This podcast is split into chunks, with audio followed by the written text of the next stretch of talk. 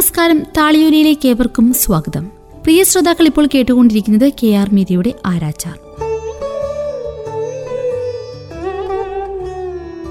സുമംഗലികളുടെ ജഡങ്ങൾ ചിതിയിലേക്കെടുക്കുമ്പോൾ അവരുടെ പാദങ്ങൾ ചോരയിൽ ചവിട്ടിയതുപോലെ ചുവന്നിരിക്കണമെന്ന് നിശ്ചയിക്കപ്പെട്ടതെന്നാണെന്ന് ധാക്കുമായ്ക്ക് പോലും ഓർമ്മയില്ല.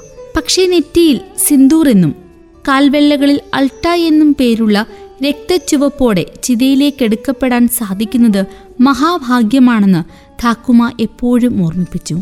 നീഹാരിക മരണമടഞ്ഞപ്പോഴാണ് ഞാൻ ആദ്യമായി ഒരു സ്ത്രീയുടെ ശവസംസ്കാരത്തിന് സാക്ഷ്യം വഹിച്ചത്. അവളുടെ മരണവാർത്ത കേട്ട് നാട്ടുകാർ വീടിനകത്തും പുറത്തും തിക്കിത്തിരക്കി വിദൂര ഗ്രാമങ്ങളിൽ നിന്ന് ശവങ്ങളുമായി രാത്രി മുഴുവൻ യാത്ര ചെയ്തെത്തിയ അപരിചിതർ പോലും തങ്ങൾ അനുയാത്ര ചെയ്തുകൊണ്ടുവന്ന മൃതദേഹം വഴിയിൽ ഉപേക്ഷിച്ച് നീഹാരികയുടെ ശരീരം കാണാൻ തിക്കിത്തിരക്കി. സ്റ്റാൻഡ് റോഡിൽ ഗതാഗതം നിലച്ചു. പോലീസ് വന്നു. കുട്ടികളെ മുതിർന്നവർ ആട്ടിപ്പായിച്ചു. അമലേന്ദുവിനെയും ചമ്പയെയും വെട്ടിച്ച് ഞാൻ മാത്രം. ഇപ്പോൾ ഞാനും താക്കുമായും രാമുദായും ഉപയോഗിക്കുന്ന മുറിയിൽ. മുഖക്കണ്ണാടി തൂക്കിയിട്ടതിന് സമീപമുള്ള ജനൽദ്വാരത്തിലൂടെ അച്ഛന്റെ മുറിയിലേക്ക് ഒളിഞ്ഞു നോക്കി. ഒരു മെഴുക പ്രതിമ പോലെ വിളറി വെളുത്തു നിന്ന നീഹാരികയെ അവർ നിലത്തിറക്കുന്നതും ജാത്രയിൽ എന്നതുപോലെ അമ്മ നിലവിളിയോടെ അവൾക്കുമേൽ വീഴാനായുന്നതും അച്ഛൻ ഇടത് കൈകൊണ്ട് അമ്മയെ തടുക്കുന്നതും ഞാൻ കണ്ടു.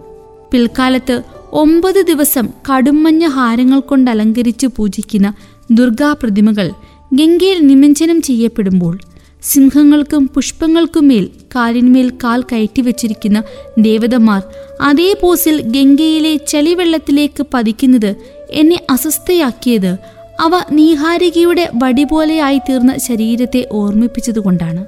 പോസ്റ്റ്മോർട്ടം കഴിഞ്ഞ് തിരിച്ചെത്തിയ അവൾക്ക് നാരായണദ തന്റെ കടയിൽ നിന്ന് മുളയിൽ തീർത്ത ഏറ്റവും നല്ല മഞ്ചവും ഗംഗാധർദ ഏറ്റവും ഉണങ്ങിയ വിറകുകൊള്ളികളും ഹരിത പുഷ്പങ്ങളും സമ്മാനിച്ചു. ഥാക്കുമായുടെ നേതൃത്വത്തിൽ പെണ്ണുങ്ങൾ ഗംഗയിൽ നിന്ന് കോരിക്കൊണ്ടുവന്ന വെള്ളത്തിൽ അവളെ കുളിപ്പിച്ച് വിവാഹസാരി അണിയിച്ചു. ഹ്യമന്ത തന്റെ കാളീക്ഷേത്രത്തിൽ നിന്ന് കൊണ്ടുവന്ന ചോര ചിവപ്പുള്ള സിന്ദൂർ കൊണ്ട് താക്കുമ അവളുടെ നെറ്റിയിൽ പൊട്ടുതുടിപ്പിച്ചു ഞാൻ മൂക്കിൽ കൈയിട്ട് നോക്കി നിൽക്കിയ താക്കൂമ സിന്ദൂർ വെള്ളത്തിൽ ചാലിച്ച് ആൾട്ടയാക്കി മാറ്റി അവളുടെ പാദങ്ങളിലും ശ്രദ്ധാപൂർവം അണിയിച്ചു. ചുവന്നു കൊഴുത്ത രക്തത്തിൽ ചവിട്ടിയതുപോലെ അവളുടെ കാൽവെള്ളകൾ ചുവന്നു.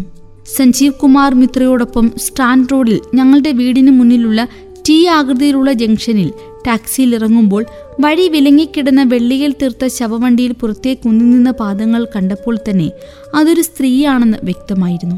എന്റെ മനസ്സ് ശൂന്യമായി. മരണം ചിലപ്പോഴൊക്കെ സഞ്ജീവ് കുമാർ മിത്ര ചെയ്യുന്നതുപോലെ എന്റെ കയ്യിൽ കോർത്ത് മുറുകെ പിടിച്ചു കഴിഞ്ഞിരുന്നു. വിരൽത്തുമ്പുകളിൽ തണുത്തുറഞ്ഞ ഇരുമ്പ് കട്ടികൾ തൂങ്ങിക്കിടക്കുന്നതായി എനിക്ക് അനുഭവപ്പെട്ടു. യതീന്ദ്രനാഥ ബാനർജിയെ തൂക്കിലേറ്റിയാൽ അയാളുടെ മരവിച്ച ശരീരം ഞാൻ മരിക്കുവോളം എന്റെ വിരൽത്തുമ്പുകളിൽ തൂങ്ങിയാടുമെന്നും ഞാൻ ഭയപ്പെട്ടു.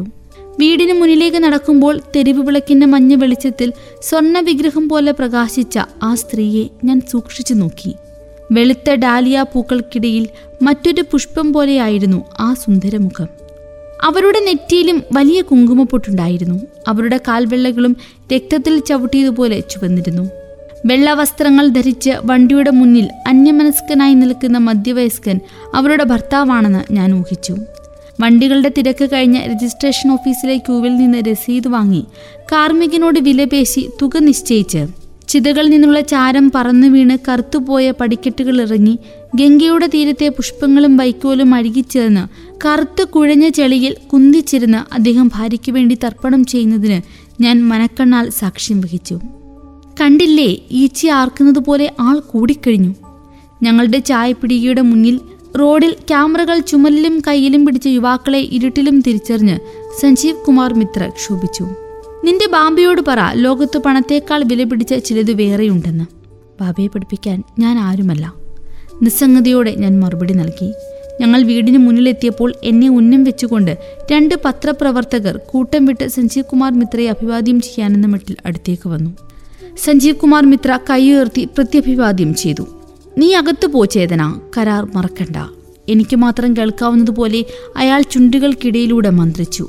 പിന്നീട് അടുത്തു വന്ന പത്രക്കാരന്റെ കയ്യിൽ പിടിച്ചു കുലുക്കി. ഹായ് ജിതന്ത എന്തുണ്ട് വിശേഷം?